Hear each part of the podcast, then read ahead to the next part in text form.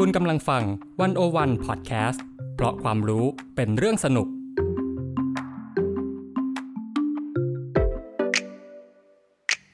One O One In Focus เจาะไฮไลท์เด่น เศรษฐกิจสังคมการเมืองทั้งไทยและเทศ โดยกองบรรณาธิการ The One O One dot เวิ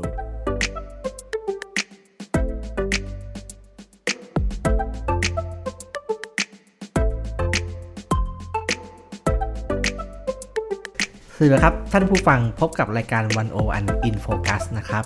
วันนี้ผมสมคิดพุทธศรีบรรณาธิการบริหาร The One O One World และคุณคิมชนกพุกสุข กองบรรณาธิการ The One O One World รับหน้าที่ดำเนินรายการครับสวัสดีค่ะครับผมก็วันนี้นะครับเอ่อเรามีประเด็นที่อยากจะชวนคุย เป็นประเด็นที่จริง ๆ แล้วอยู่ไกลอยู่ไกลประเทศเรานะครับ แต่เป็นประเด็นที่ร่วมสมัยกับคนทั้งโลกอืมนะครับนั่นคือก็คือ เรื่องปัญหาเงินเฟ้อนะครับแต่เป็นเงินเฟ้อที่เกิดขึ้นที่ประเทศอาร์เจนตินาอ่านะครับ ซึ่งอ่าคุณขิมเองเนี่ยก็ได้เขียนบทความชิ้นหนึ่งนะครับอ่าเกี่ยวกับเรื่องนี้ ซึ่งรับกับช่วงที่อ่ามีฟุตบอลโลกเนาะฟุตเวิบอลโลกเมื่อปลายปีที่ผ่านมาเดือนธันวาคมอะครับคือถ้าใครได้ตามฟุตฟุตบอลโลกนะครับ ก็จะรู้สึกว่าอาร์เจนตินาเนี่ยน่าจะเป็นชาติที่แบบมีความสุขมากๆชาติหนึ่งคือ เรารู้จักกับอาร์เจนตินาเนี่ยผ่านทางทีมฟุตบอลเป็นหลักเลย นะครับเราเห็นอ่าเมสซี่ได้แชมป์โลกนะครับครับ คนก็ออกมาฉลองสุดเหวี่ยงนะครับ แต่คุณขิมเนี่ยอ่าก็ได้ไปดูว่าเออเบื้องหลังการที่เฉลิมฉลองเนี่ยอ่ามีมีอะไรที่เอ่อเป็นวิกฤตที่ซ่อนอยู่ข้างในนะครับ ก็เลยเอ่อเขียนบทความสั้นๆนะครับ ชื่อขอเธอเป็นน้ำทิพย์ชโลมใจอาร์เจนตินาทั้งชาติอาร์เจนไตน์ทั้งชาติอาร์เจนไตน์ทั้งชาตินะครับเมสซี่เวิลด์คัพ และระเบิดเวลาของปัญหาเงินเฟ้อนะครับ ในบทความนี้เอ่อขิมเอ่ออยากให้เล่าให้ฟังหน่อยครับว่าขิมเล่าเรื่องอะไรและเจออะไร อย่างเมื่อเวิลด์คัพปีที่แล้วเนาะเราก็น่าจะดูบอลด้วยกันพี่จุง เราก็รู้ว่าอาร์เจนตินานี่แบบตัวเต็งแล้วกันตัวเต็งตั้งแต่แบบเปิดเกมมาเลย แล้วก็ครับแต่แพ้ฮะแต่แพ้นัดแรกแต่ว่ากลับมาชนะไงอะครับทั้งทั้งแมตช์เนี่ยแพ้อยู่เกมเดียวครับผมวันสุดท้ายคือ 18 ธันวาคมเนี่ยเขาก็ คว้าแชมป์โลกได้ด้วยการเอาชนะฝรั่งเศสถูกไหมคะ ซึ่งระหว่างนั้นเนี่ยอาร์เจนตินาก็บิวมาก คือคนในประเทศก็แบบอยากได้แชมป์อะอืมหลังจากไม่ได้มานานแบบเป็นทศวรรษแล้ว แล้วเมสซี่ก็อาจจะเป็นครั้งสุดท้ายของเมสซี่ในการจะเตะบอลแล้วด้วยครับหมายถึงว่าลงสนาม World Cup ใช่ไหม คนก็เลยแบบ hype กันว่าเฮ้ยอาร์เจนตินาต้องได้แล้ว แล้วก็มีคนไปถามชาวอาร์เจนตินาว่า เฮ้ยคุณอยากให้เมสซี่อยากให้อาร์เจนตินาเนี่ยได้แชมป์โลกแค่ไหน ทุกคนก็ส่งเสียงตอบรับกันเหมือนกันหมดว่าอยากมาก ๆ แบบเป็นความหวังเดียว ของปีนี้เลยก็ว่าได้ ซึ่งเวลาเราเห็นอะไรเงี้ยเราก็จะรู้สึกว่าเออบ้านเมืองเขาน่าจะคึกคักดีเนาะแบบครับมีทีมฟุตบอลที่กำลังได้เป็นที่หนึ่งของโลก อะไรอย่างนี้ ซึ่งทั้งหมดเนี่ยมันไม่คนอาจจะยังไม่ค่อยรู้ว่าตอนนี้อะเมื่อปีที่ผ่านมาอาร์เจนตินาเนี่ยเผชิญกับภาวะเงินเฟ้อรุนแรงมากๆนะคะ คือ เมื่อสักประมาณมกราคม 2022 เนี่ย เงินเฟ้อกระโดดไปที่ 71%โอ้ซึ่งซึ่งถือว่าเยอะไหมพี่จุง71%เยอะเยอะครับ เพราะว่าเอ่อเอ่อ ถ้าสำหรับคนที่เรียนเศรษฐศาสตร์ก็จะรู้นะครับว่าเงินเฟ้อจริง ๆ อย่างทุกวันเนี้ยเวลาเราบอกว่าเราเจอเงินเฟ้อหกหกเปอร์เซ็นต์เนี่ยเออเอ่อธนาคารชาติเนี่ยธนาคารธนาคารกลางก็กุมหัวแล้วนะครับเพราะว่าเงินเฟ้อที่อยากได้กันคืออยู่ที่ประมาณสักประมาณไม่เกิน2%นะครับแต่ว่า 71%เนี่ยคือคือสูงสูงสูงขึ้นไปเกินเจ็บตัวเจ็เกิบนตัวเกินระดับที่เอ่อที่ควรจะเป็นเนี่ยเยอะมากนะครับอืม แล้วจริงๆอยากจะให้ข้อมูลเสริมนิดนึงนะครับว่าจริง ๆ แล้วเนี่ยอาร์เจนตินาเนี่ยเจอปัญหาเงินเฟ้อมาต่อเนื่องอย่างน้อยก็ตั้งแต่ปี 2018 นะครับ คือถ้าถ้าจำกันได้เนี่ยอตอนปี 2018 เนี่ยจะเกิดวิกฤตเศรษฐกิจที่ลาตินอเมริการอบหนึ่งนะครับ มีเริ่มที่เวเนซุเอลาแล้วก็ลามมาถึงอาร์เจนตินาด้วยนะครับ ทางวันอวันเองก็เคยจัดรายการนี้นะครับ ในรายการวันอวันวันอวันเราก็เชิญอาจารย์ชาวลิตชาวแสงรัตน์เนี่ยครับมาคุยเรื่องนี้ให้ฟัง นะครับ ทีนี้หลังปี 2018 เนี่ยเศรษฐกิจอาร์เจนตินาก็ยังไม่ได้ดีนะครับ ก็ยังเจอปัญหาเงินเฟ้อนะครับ คือหลังเอ่อหลังปี 2018 เงินเฟ้อก็อยู่ที่ระดับ 20 กว่าเปอร์เซ็นต์เป็นต้นมานะครับ แล้วก็ตกลงไปบ้างช่วงโควิด ก็อันนี้ก็คือเหมือนเหมือนกับประเทศอื่นทั่วโลกนะครับ แล้วก็พอหลังโควิดมาเนี่ยก็เริ่มสูงขึ้นมาเรื่อยๆ จนกระทั่งเอ่ออย่างที่คิมบอกครับว่าตั้งแต่มกราคมปี 2000 22เป็นต้นมาเนี่ยเงินเฟ้อทะลุสูงมากนะครับ ไปอยู่ที่เอ่อ71%ใช่ไหมมกราแต่ว่าจนถึงปลายปีนะครับ ปลายปีเนี่ยเอ่อเดือนธันวาเนี่ยเงินเฟ้ออาร์เจนตินาสูงขึ้นไปถึง 90%นนะค90%รับเปอร์เซ็นต์ที่ยกตัวอย่างสมมติว่าถ้าเป็นประเทศไทยอย่างเงี้ย90เปอร์เซ็นต์ข้าวจานละ 50 จะเหลือเท่าไหร่จะเป็นเท่าไหร่พี่จุ๋มอ่าถ้าหมายความว่าข้าวจานละห้าสิบใช่ไหมครับปีปีที่แล้วธันวาคมปีที่แล้วอืมธันวาคมปีนี้เนี่ยข้าวเนี่ย ราคาใกล้ๆร้อยแหละอ่าครับคือสภาวะเงินเฟ้อเป็นภาวะที่เอ่อไม่ค่อยดีคือนักเศรษฐศาสตร์เนี่ยคือไม่ชอบเป็นหนึ่งในปัญหาที่แก้ยากมากที่สุดปัญหาหนึ่ง เพราะว่าถ้าเราอาจจะเคยได้ยินคำว่าเอ่อเงินทองคือมายาข้าวปลาของจริง อันนี้ก็คือสะท้อนเงินเฟ้อได้ดีนะครับลองคิดว่าสมมติว่าเอ่อเราทำงานมาทั้งชีวิตนะครับ เราเก็บเงินมีเงินเก็บอยู่สักประมาณสักสองแสนครับใช่ไหมครับ ถ้าเงินเฟ้อขึ้นมาร้อยเปอร์เซ็นเนี่ย หมายความว่าเงินสองแสนที่เราเป็นเก็บมาทั้งชีวิตเนี่ย ก็ซื้อของได้แค่แสนเดียวนะครับ แล้วก็ถ้าถ้ายังเฟ้อต่อไปอย่างคือมูลค่าจะจะลดลงเรื่อยๆ คิดว่าหลายคนคงเคยเห็นภาพข่าวที่เป็นแบบเขาเรียกว่า hyperinflation คือเงินเฟ้อสูงมากที่บอกว่าจะซื้อไข่ต้องเอาแบงค์ไปชั่งแล้วแลกกันเป็นฟ่อนเป็นฟ่อนอะไรอย่างเงี้ยครับ นี่คือเป็นนี่คือเป็นเป็นปัญหาเงินเฟ้อทีนี้อ่าอยากชวนขิมเล่าต่อนิดนึงครับว่าแล้ว ภาวะเงินเฟ้อในอาร์เจนตินาเนี่ยมันมันส่งผลยังไงต่อคนอาร์เจนอะอย่างปีที่แล้วก่อนหน้าฟุตบอลโลกจะเริ่มขึ้นซึ่งอยู่ช่วงปลายปีใช่ไหมคะครับแต่เงินเฟ้อเนี่ยเริ่มมาจากช่วงต้นปีแล้ว คนก็แห่ถนนลงถนนเพื่อประท้วงประธานาธิบดีเอ่ออัลเบร์โตเฟอร์นันเดสนะคะ ซึ่งมาจากฝ่ายซ้ายเนาะครับว่าเรียกร้องให้มีการปรับไม่ให้เงินมันเฟ้อไปสูงไปกว่านี้ ซึ่งทางเฟอร์นันเดสก็รับปากแหละ แต่แก้ไขอะไรไม่ได้เลย ประกอบกับช่วงยิ่งพอแบบเลยช่วงกลางปีมาแล้ว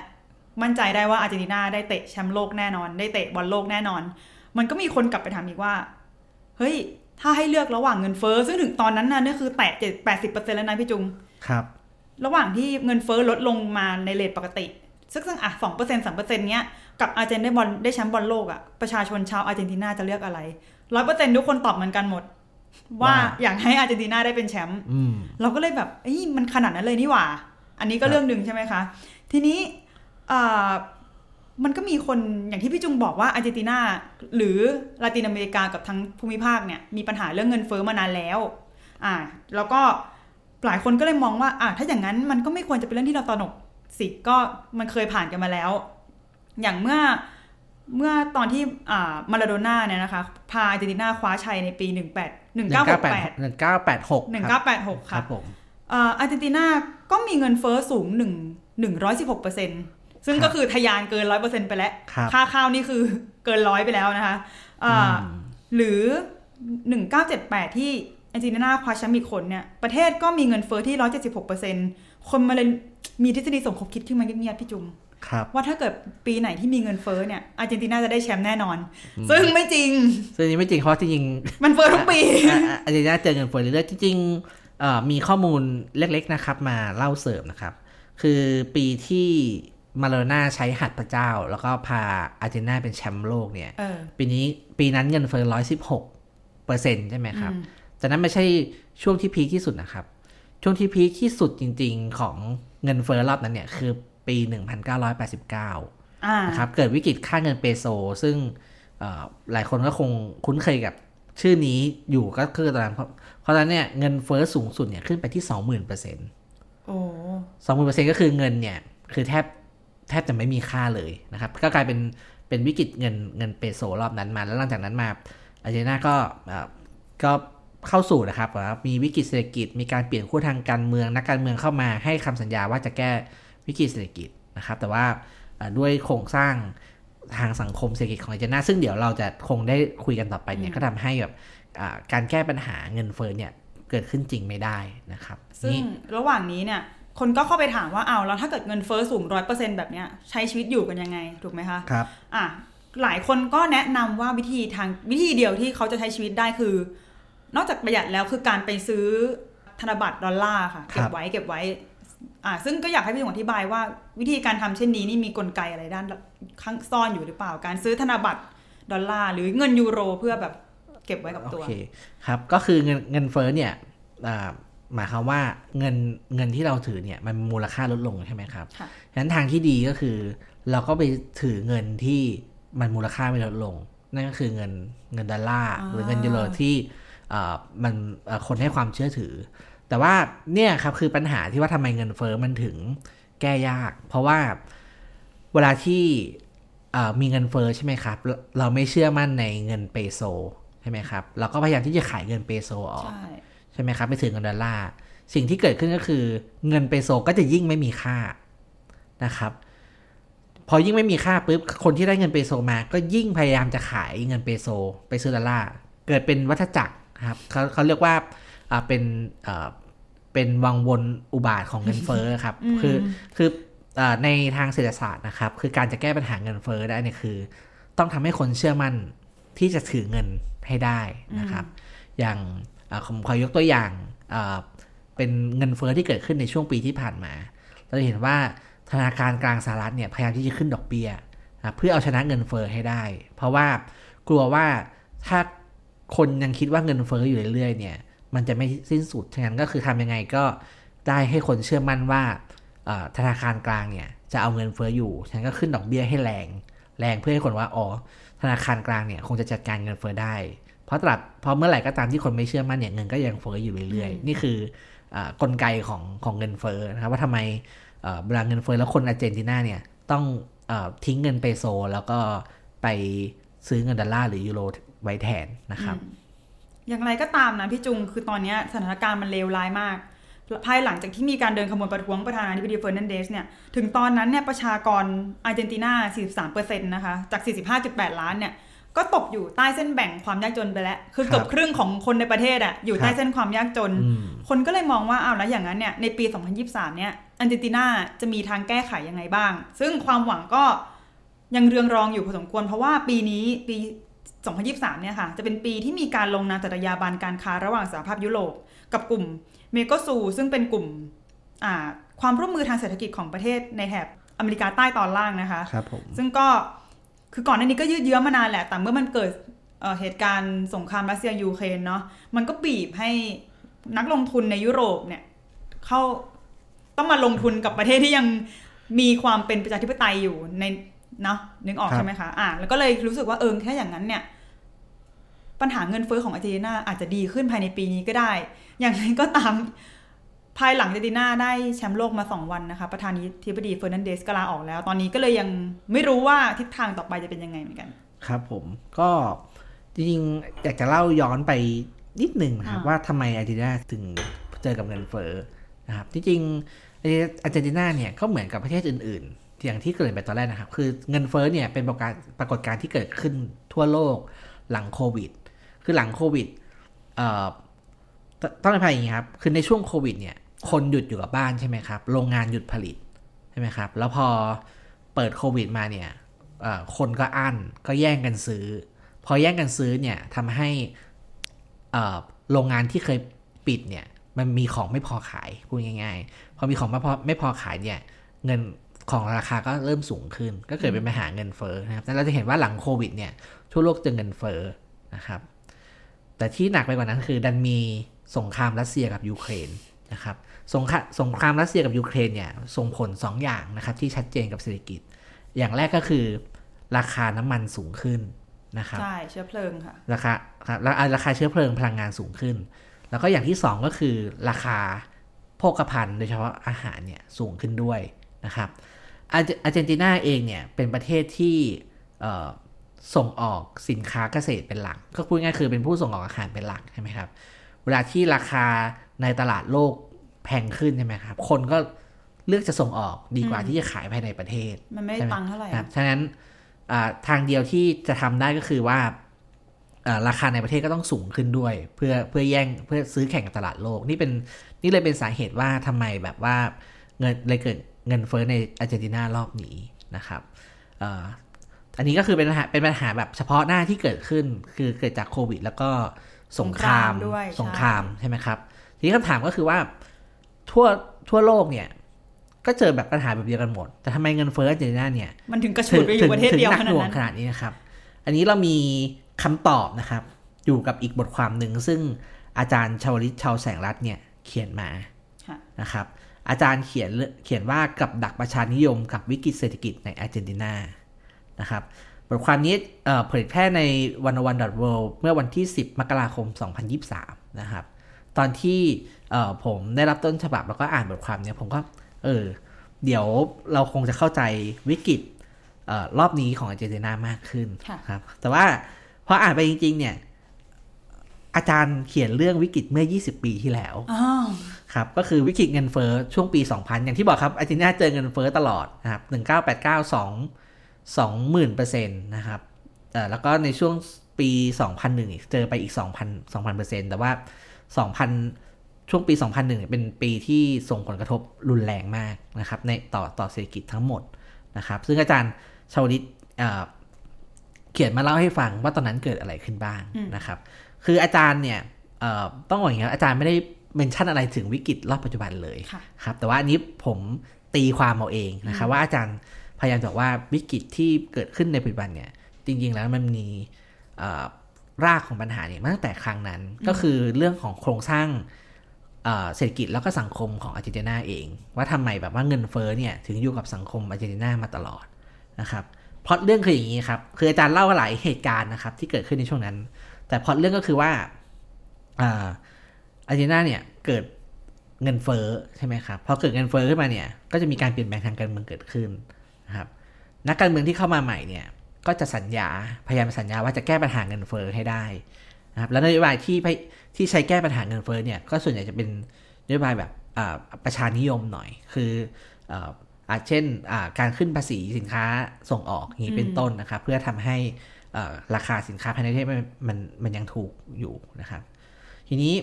ในบางช่วงบางตอนเนี่ยนโยบายแบบนี้มันเป็นไปได้ เมื่อเศรษฐกิจโลกมันเอื้อนะครับ เช่นในยุคที่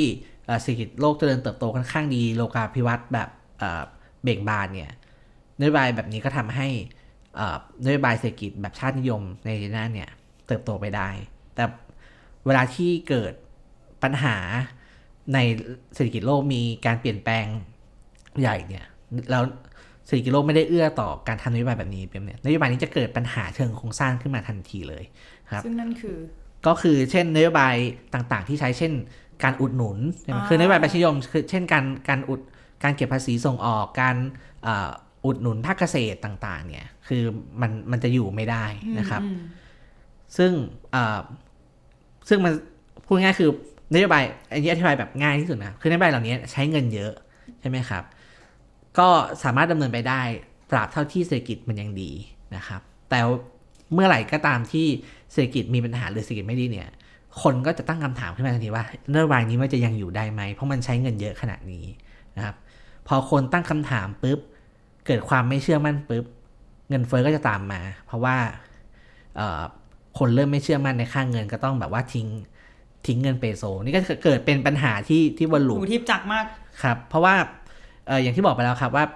เออถ้าคนเชื่อมั่นในค่าเงินเนี่ย คือเศรษฐกิจดีเนี่ยคือพวกนี้ไม่มีปัญหา แต่เมื่อไหร่ก็ตามที่ เศรษฐกิจทำท่าหรือจะเริ่มมีปัญหาเนี่ยเงินเฟ้อในเดือนหน้าขึ้นมาทันขึ้นมาทันที พอขึ้นมาแล้วปุ๊บคนวัฏจักรนี้ก็ทำงาน เพราะฐานเดิมเนี่ย คนไม่เชื่ออยู่แล้วว่า รัฐบาลเนี่ยจะสามารถแก้ปัญหาเงินเฟ้อได้ หรือว่าเอาอ่าเงินเฟ้ออยู่นะครับทีนี้บทความเนี้ยของอาจารย์ชาวลิตเนี่ยผมขออนุญาตไม่ลงรายละเอียดอาจารย์จริงๆอาจารย์ให้